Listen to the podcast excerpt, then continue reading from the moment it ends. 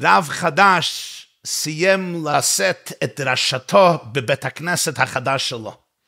ואחרי סיום הנאום חוצב להבות אש, לפחות בדעת הרב, ניגש אליו נשיא בית הכנסת, יהודי עמיד עשיר מאוד, ואומר לו הרב, תודה כבוד הרב על זה שהענקת לנו שני נאומים היום.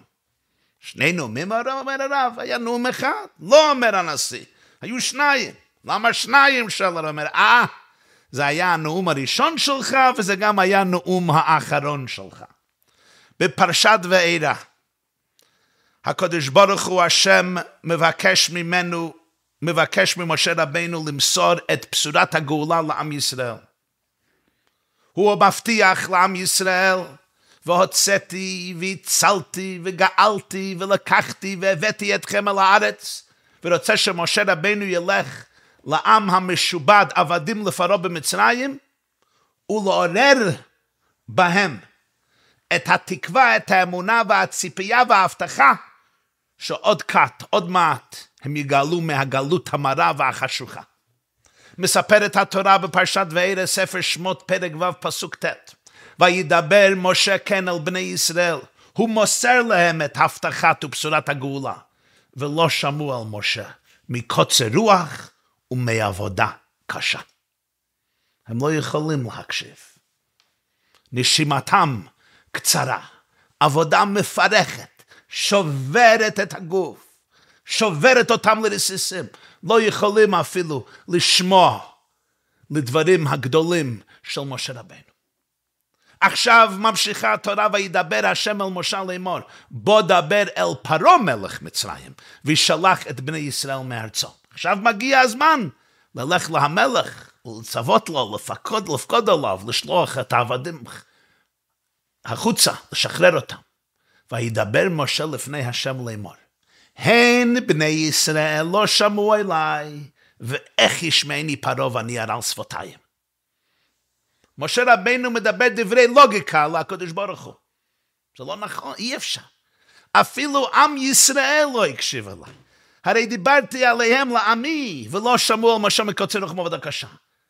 איך יש בכלל סיכוי ותקווה שפרעה מלך מצרים יקשיב אליי? משה משתמש כאן במידה, בשיטה של לימוד שעתיד להפוך לאחד מהיסודות בדרך הלימוד של תורה שבעל פה המכונה קל וחומר. בכל בוקר אומרים מתורת כהנים ויקרא רבי ישמעאל אומר בשלוש עשרה מידות התורה נדרשת. קל וחומר, גזירה שווה, בניין אב, כתוב אחד, בניין אב שתי גזורים, קל ופלט, פלט, שלוש עשרה מידות. זה שלוש עשרה מתדות, שיטות לימוד, פורמולה, שמשה רבנו מסר לעם ישראל, קיבל מהשם בהר סיני, איך לפרש את הדברים הכתובים בתורה שבכסף. והשיטה הראשונה בלימוד זה קל וחומר. מה זה קל וחומר? זה דרך חשיבה פשוטה, בסיסית ויסודית בלימוד התורה, בלימוד היהדות. אם אני לא יכול להרים אפילו 50 קילו, איך אתה מצפה שאני ארים 100 קילו? אם אני לא יכול לרוץ קילומטר אחד, איך אתה חושב שאני מסוגל לרוץ עשרה קילומטרים? כלומר, לומדים את הקל מהחמור, או לפעמים החמור מהקל. תלוי באיזה קונטקסט. אומר משה רבינו, משתמש פה במידת קל וחומר. אם היהודים כבר מוצאים את המידת הקל וחומר הזה בפרשת מקץ, כשיוסף, כשיוסף הכניס את הגביע, הכסף שלו לתוך המתחת בנימין, והאיש שעל בית יוסף, זה שהיה ממונה על הבית, רדף אחרי אחי יוסף, בצאתם ממצרים להביא את התבואה, את המזון לבית בארץ ישראל. והוא שואל אותם, איך גנבתם את הגביע, גביע הכסף של אדוני? גם אמרו קל וחמר, אפילו הכסף שמצאנו באמתחותינו בפעם שעברה שחזרנו ממצרים, מצאנו הכסף. בו קנינו את האוכל, מצאנו את זה בעסקים שלנו והחזרנו את זה. איך שייך בכלל שאנחנו נגנוב? הרי אני החזרת, אנחנו החזרנו לכם את הכסף שהיה אצלנו. היינו יכולים לא לעשות שום דבר, זה קל וחומר, פשוט שלא נלך ונגנוב את גביע הכסף של יוסף הצד. משה רבינו משתמש בדרך הלימוד, זה קל וחומר. אם היהודים לא מקשיבים לי, בני ישראל לא שמעו אליי, איך ישמעני פרעה? שואלים המפרשים במשך הדורות, לכאורה, ההיגיון כאן נראה לא להגיד, נראה פגום. התורה מציינת בבירור שבני ישראל לא שמעו על משה, למה? מקוצר רוח ומעבודה קשה. כלומר, הם לא יכלו להקשיב לו, כי בקושי יכלו לנשום. הם היו נתונים תחת עבודה מפרכת, עבודה ששברה את הגוף, שברה אותם לרסיסים. לא היו יכולים להקשיב. מישהו חונק אותי, איך אני יכול להקשיב לבשורת גאולה, להבטחת גאולה? אני בקושי יכול, לא יכול לאכול, לא לא יכול לנשום, מצב אחר. פרעה היה מלך. היה לו המרחב הנפשי, הפיזי, הפסיכולוגי להקשיב. זה יהיה כמו להגיד, מכיוון שלא יכולתי להרים 50 קילו כשמישהו חנק אותי חלילה ואני לא יכול לנשום, לכן אני גם לא יכול להרים אפילו 100 קילו כשאני במצב בריאותי, בכושר טוב, חזק ואמיץ. מה הקשר? פרשנים לאורך הדורות מציעים פרשנויות שונות, רב גווניות ומאוד מעניינות. אבל יש פרשנות חודרת, חזקה. של בעל השפת אמת. בעל השפת אמת בפרשת ועדה. אומר משהו כדרכו בקיצור נמרץ, אבל קולע אל המטרה ולא יחטא. ואני רוצה לפתח את הרעיון הזה, כפי שהבנתי את זה, לפי עניות דעתי, בעזר השם יתברך. משה רבינו אומר פה לקדוש ברוך הוא, משהו יסודי מאוד, משהו שיוכיח עצמו לאורך ההיסטוריה הארוכה היהודית, שרלוונטית היום כמו תמיד ואולי אפילו יותר מתמיד. משה אמר, איך ישמעני, הן בני ישראל לא שמעו עליו, איך ישמעני פרעה, ודאי הוא הסיבה, לא שמעו על משה מקוצר רוח. אבל מה שהוא אומר זה ככה, הדרך לליבו, המסילה, לחדור לליבו לנפשו של פרעה, עוברת דרך לב העם היהודי. אם אני לא יכול לשכנע את עמי שהם מוכנים לגאולה, אין סיכוי שפרעה יפנים את המסר. רק כאשר העם היהודי באמת משוכנע בבפנים, יוכל פרעה להקשיב ולהפנים את זה. כולנו מרגישים את זאת ברמה אנרגטית. ואלה מכם שרגישים לדברים כאלה מרגישים את זה פי מאה. אם אני ממש לא אשתכנע באמיתות המסר שלי. אם זה לא מדבר אליי בכנות, אם אני מוכר את זה כמו פוליטיקאי מזויף, אם אני מוכר את זה כמו דיפלומט, שאולי כן מאמין, לא מאמין, פוסח על שתי סעיפים, כל מי שהוא קצת אותנטי, ובכל בן אדם יש אותנטיות, אתה מיד תרגיש את הניתוק שלי. וגם לך יהיה קשה להפנים אותו באמת ובתמים.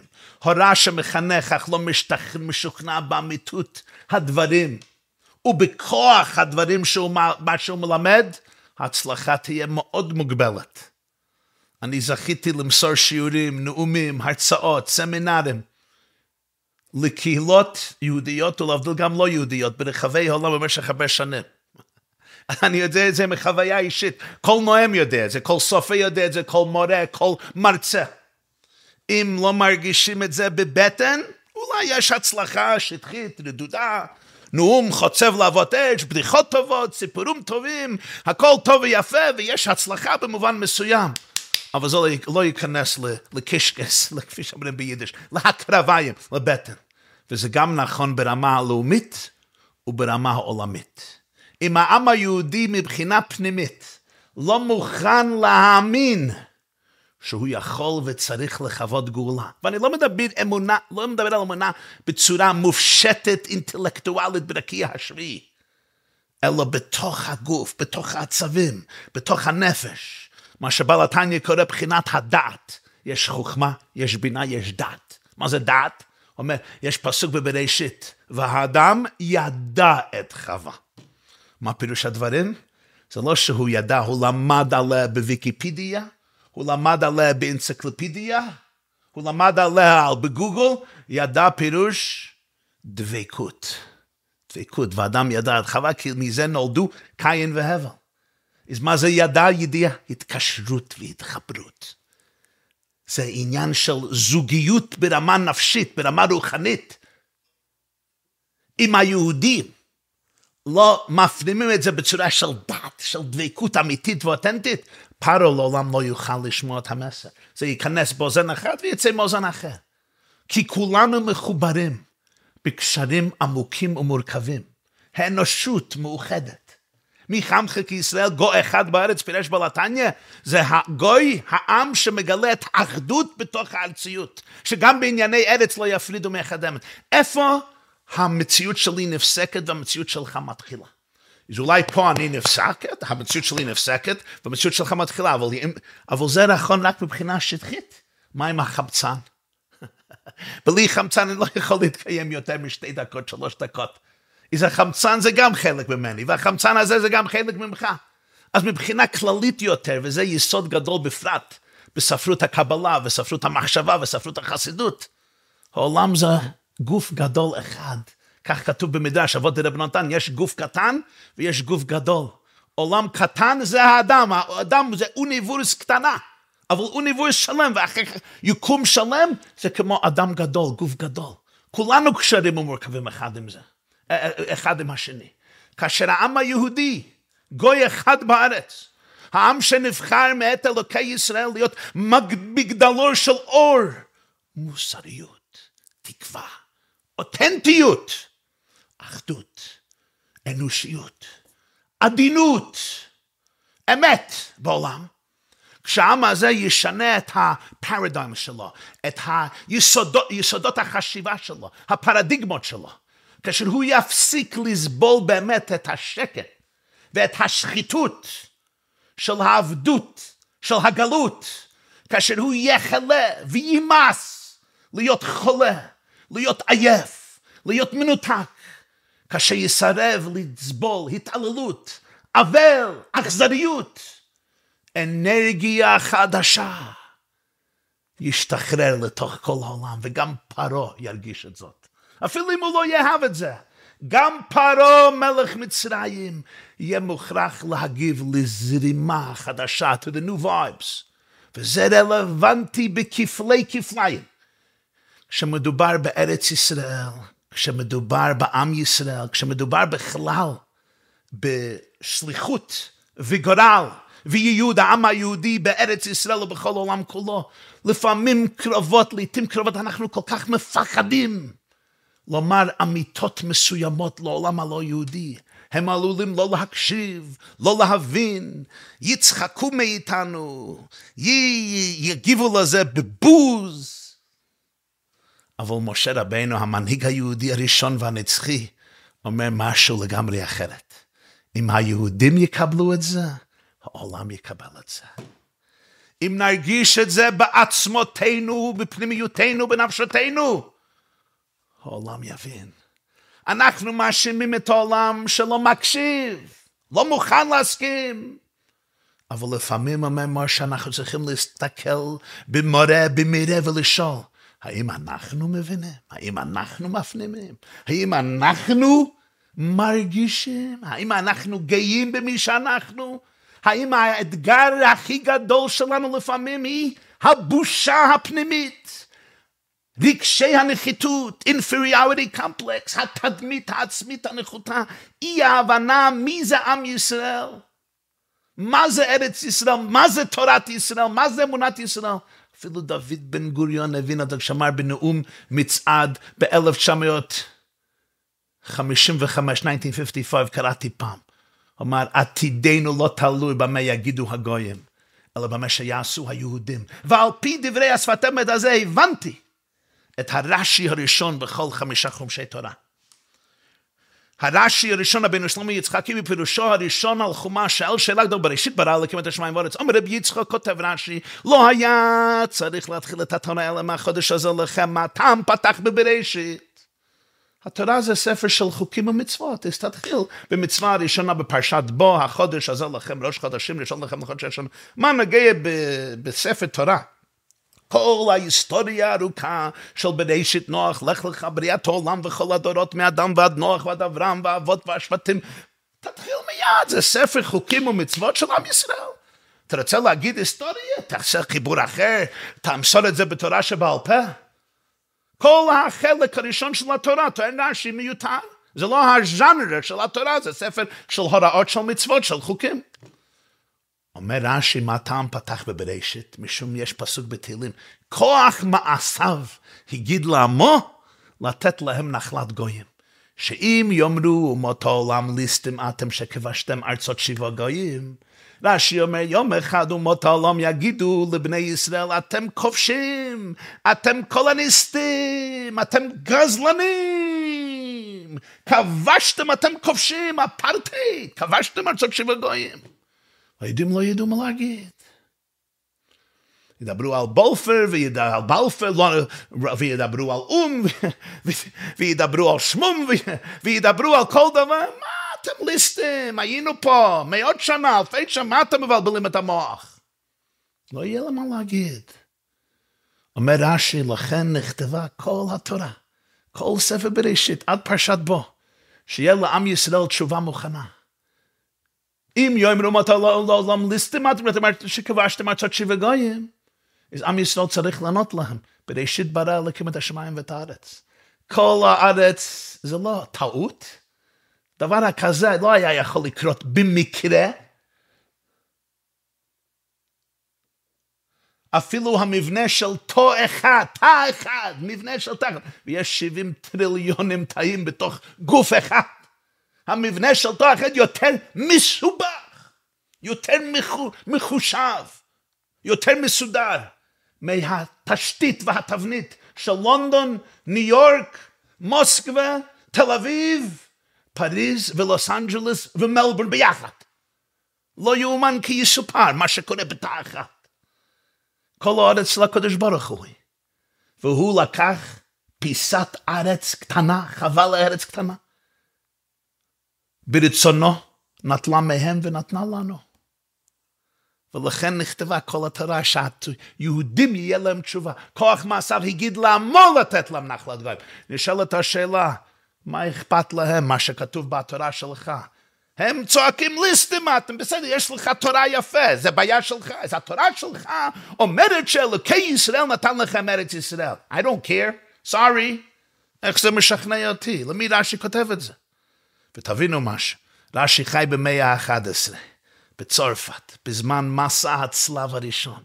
לא היה אפילו חלום בחלומות שיהודים במספרים גדולים יגורו בארץ ישראל. השאלה היא, או המוזלמים יכבשו את הנוצרים, או הנוצרים יכבשו את המוזלמים. וזה מה שרש"י כותב, זה על זה רש"י חושב באותה תקופה.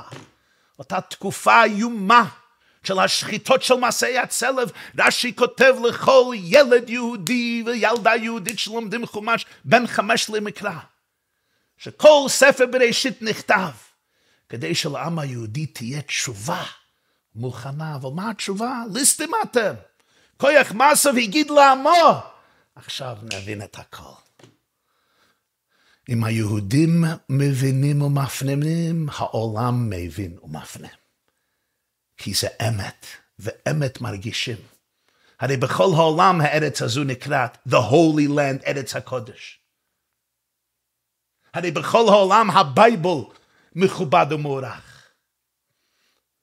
כשהיהודים באמת יודעים ומרגישים, יש זרימה וכולם מפנינים את זה. העולם הלא, יהוד, הלא יהודי בהכרה או בתת הכרה יודעים את האמת איך שיהודים צריכים לדבר על ארץ ישראל. הם מרגישים את האמת, מה שהיהודים מרגישים על ארץ ישראל. ואנחנו גם מרגישים בפנימיות את האמת. כשרואים היום את המסירות נפש של חיילי צה"ל ושל כל עם ישראל, כל המתנדבים, אנשים ונשים וטף, מכל החוגים, מכל המגזרים, מכל השכבות, את האהבה, את האחדות, את המסירות, מאיפה זה מגיע? בגלל שאוהבים את הפלאפל במזרח התיכון? בגלל שאני אוהב את הקפה, את המסעדות, את חוף תל אביב? מתגלה פה הניצוץ היהודי בכל תוקפה, האמונה היהודית, שאנחנו מוסרים את נפשנו על הארץ והעם והארץ של אלוקי ישראל, אלוקי עולם מסר, לעם עולם, נחלת עולם מאברהם, יצחק ויעקב. כשיהודי מכריז לעולם ואומר, יש חלקים שונים בארץ הזאת, חלק שייך אלינו, חלק שייך אליהם ויש שלום. למה לא קיבלו את זה אף פעם? אמר פעם הרבי מלובביץ', מזליו חזית של הערבים. במזל שלהם ידעו שאסור להם לקבל את זה. כי אלוקי ישראל אומר לאברהם אבינו לזרעך אתן את הארץ הזאת. זה דבר נפלא. בתת הכרה במזל הרוחני שלהם. לא רצו את זה, לא רק כי הם רוצים לכבוש ולהרוג ולהתעלל. ודאי גם צודק. ידעו שזה הפך האמת. זה דבר אמיתי, שאלוקי ישראל נתן כל ארץ ישראל לעם ישראל. זה דבר רציני, זה דבר אמיתי, אי אפשר לעשות משחקים עם זה. כשכתוב מאות מאות פעמים בתנ"ך את האמיתיות הזה. אבל אנחנו צריכים להפנים את זה. אנחנו צריכים באמת להפנים את זה. כוח מייסר הגיד לעמי. ואז העולם מקשיב, העולם מבין.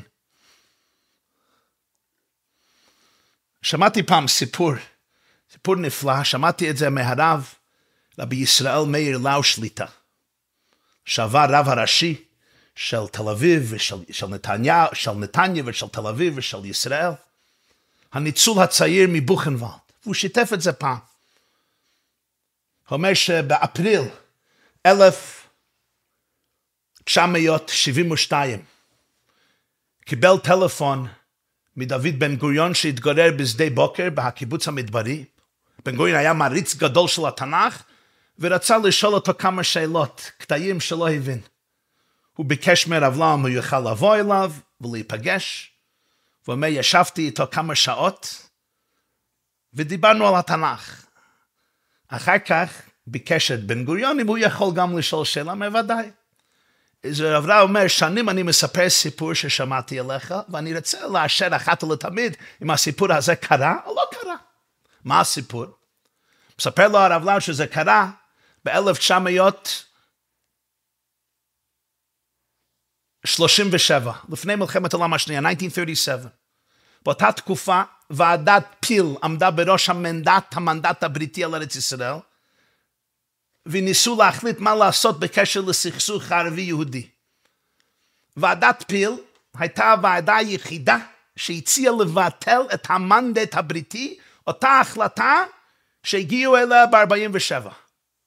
בן גוריון היה ראש הסוכנות היהודית, והוא היה העד האחרון שהופיע בפני ועדת פיל, לטעון בעד מדינה יהודית.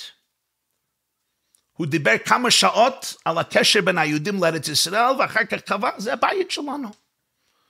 לורד פיל, זה שניהל את הוועדה, לורד פיל, אומר לבן גוריון, אפשר לשאול אותך משהו? כן. אומר, איפה נולדת? אומר בן גוריון, פלונסק. איפה זה? אומר בפוילנד. הייתה שתיקה נואמת.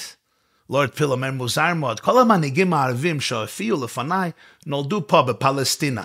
רוב המנהיגים היהודי שהופיעו פה נולדו במזרח אירופה. בן גוריון אומר לורד פיל, לעם הערבי יש קושאן. קושאן זה שטר אדמה, deed, חוזה, מסמך. בזמן ממשלת טורקיה, בזמן ה Ottoman Empire, זה היה נקרא קושאן, זה היה המסמך לקרקע, להראות שזה קרקע שלך. לעם הערבי יש קושאן שנותן לו זכות בארץ הזאת. לך יש מסמך שאומר שארץ הזו שייכת לך? בן גוריון מבלי להחסיר דופק, לוקח את התנ"ך על השולחן, הרי בכל הוועידות האלו כל העדים היו נשבעים על תנ"ך. לפני שהוא נעשה עד לוועדה היה צריך להישבע לתנ"ך. הוא לוקח את התנ"ך, ובניצחון הוא אומר, הנה הקושאן שלי. This is my קושאן, הנה המסמך שלי, הספר המכובד היותר בעולם, ואני מאמין שגם אתם הבריטים מתייחסים אליו בכבוד רב. פה כתוב מאות פעמים שזו ארץ שלנו. שוב הייתה שתיקה רעמת. הרב לאו שאל את בן גוריון בביתו בשדה בוקר, ב-1973, אם זה צודק, אם זה סיפור אמיתי או מזויף, שלא היה ולא נברא. אומר לו בן גוריון בחיוך אמת ויציב, זה סיפור אמיתי. אומר הרב לאו, אמרתי לבן גוריון, יש לי עוד שאלה אחת אם אפשר. אומר, ודאי, תשאל. אומר, תאר לעצמך שיש לך מסמך כזה. המסמך הזה מזכה אותך בפיסת אדמה בנדל"ן. ואז אתה לוקח את החוזה ואתה מכמת אותו, מפורר אותו, קורע אותו, משליך אותו החוצה, הורס את המסמך לגמרי. עכשיו תנסה להציג את המסמך בפני ועדה כהוכחה שאתה זכאי לשטח הקרקע. הוועדה יראה את זה כגיחוך, חוכה תלולה, ליצנות. אתה קראת את המסמך, זה מרופט, זה הרוז. אומר לבן גוריון, תראה מה שאנחנו עשינו להקושן. לקחנו את הקושן הזה, המסמך שלנו, שזה מוכיח שזה הארץ שלנו הנצחית, על, אלפים שנה לפני שאיזלאם נולדה, ואנחנו אומרים, חוקים אלה לא רלוונטיים, דברים כאלה, דברים אלה אפשר לבטל, התורה הזו בכלל לא שייכת אלינו, לא רלוונטית, לא מחייבת אותנו, זה בשביל חרדים, דתיים, קיצונים.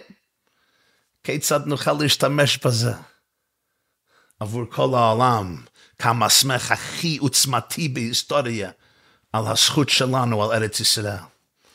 מספר על הבלר שדוד בן גוריון היה איש חכם מאוד, היה כל כך חכם שהוא שתק, הוא לא ענה לשאלה.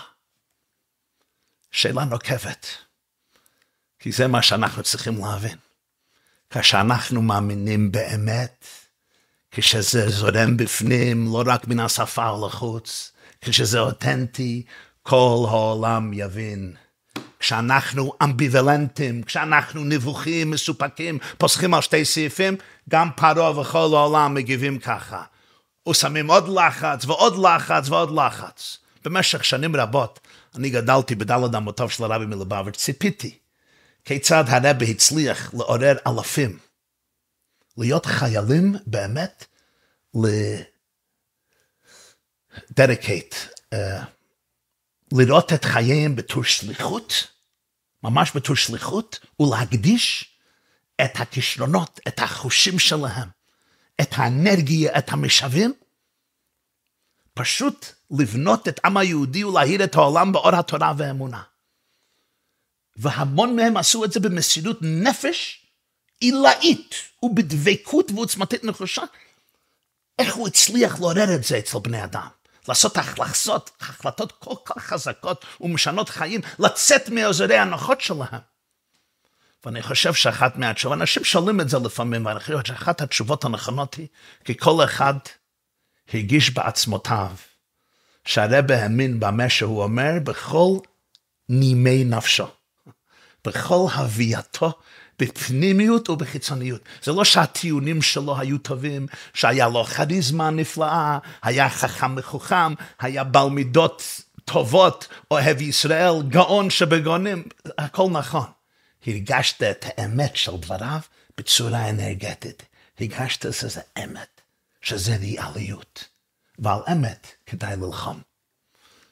אין שום סיכוי שנוכל לתת השראה לעולם, השראה אמיתית, מבלי להיות יהודים בעלי ידע אמיתי, שמסורים וקשורים לאמונתנו, מורשנו, תולדותינו, דתנו, אלוקינו. העולם הלא יהודי מכבד ומעריך יהודים שמכבדים ומעריכים את עצמם, את מורשתם, את תורתם, את, הת... את ההיסטוריה שלהם, את אמונתם. יהודים שגאים לשאת את דגל היהדות בצורה בולטת. אבל אם אנחנו בורים ונבוכים ומסופקים, זה מעורר רק בוז. פרעה יקשיב, אבל איך אני מדבר אל עמי, זה שאול משה רבנו. וזה גם נכון בצורה פרטית, בבתים שלנו, במוסדות חינוך שלנו, בקהילות שלנו. דבר ראשון זה נכון בחינוך. שואלים, איך אני מעורר השראה בתוך ילדיי? איך אני מקנה ידע, ו- ו- ולא רק ידע, מידות ומוסר. ודבקות, ויראת שמיים, ואהבת שמיים, ואהבת ישראל, ואהבת ארץ ישראל, ואהבת השם, ואהבת התורה, לילדיי ולילדותיי, לבני משפחתי, לתלמידי. בגמרא כתוב במסכת פסחים שלפני מותו. יעקב היה מסופק, אולי כמה מהבנים שלו נוטות מדרך היהדות, מדרך התורה. אז כל הבנים הסתכלו עליו ואמרו, ואמרו, ישראל סבא, אבא, כשם שאין בלבך אלא אחד. כך אין בליבנו אלא אחד. יעקב אומר, הם אמרו לו, שמע ישראל, השם אלוקינו, השם אחד. שמע ישראל, ישראל זה ישראל, יעקב, ישראל סבא. שמע ישראל, השם אלוקינו, השם אחד, שם שם בלבך אליך, כך הם בליבנו אליך. ענה הזקן ואמר, ברוך שם כבוד מלכותו לעולם ועד. שאל רבי מאיר שפירא, הגאון רבי מאיר שפירא, מחולל דף יומי, רבה של לובלין, נפטר בתופר צדיק ד', 34, 33, חשבון. למה היו צריכים כשם שאין בליבנו אל אחד? כשם שהם בליבך אחד, כך הם בליבנו אחד. כולנו ידעו, כולם ידעו שהם בליבו אל אחד, לא היו מסופקים על יעקב. הספק היה עליהם. היו צריכים להגיד, אין בליבנו אל אחד. אמר רב מאיר שפירא, לא. הם הסבירו למה. כשם שהם בליבך אל אחד, כך הם בליבנו אל אחד. בגלל שבליבך יש רק אחד, הלב שלנו זה השתקפות של הלב שלך, אבא. הלב שלנו זה מורה, השפיגל, מירור של הלב שלך. כיוון שהם בליבך אל אחד, זה משתקף בליבנו ככה, בליבנו אל אחד. יש המון דרכים בחינוך, כולם אהובים, כולם ברורים, כולם גיבורים, כולם קדושים, כולם רוצים לעשות בהמה וביראה רצון קנם. אבל האמת הכי עמוקה על חינוך זה מה שמשה רבנו אומר ככה. אם אני יכול לדבר אליי, האנרגיה יהיה בבית. זה ישפיע ברמה זו, ברמה אחרת, היום או מחר. אם אתה אמיתי, אם אתה אותנטי, אם אתה פנימי, אם האש בוער בעצמותיך ואני לא סתם שחקן כדי להעביר מורשה שאני אף פעם לא, אפילו לא מאמין בו, או אני מרגיש אשם, או אני מרגיש לחץ, גם הילדים ירגישו לחץ. אבל אם אין בליבי אלא אחד, בצורה אוטומטית ופנימית, הזרימה שלו יעבור חזק חזק ועמוק עמוק תוך הילדים שלי, ותוך הנכדים שלי והתלמידים שלי. תודה רבה.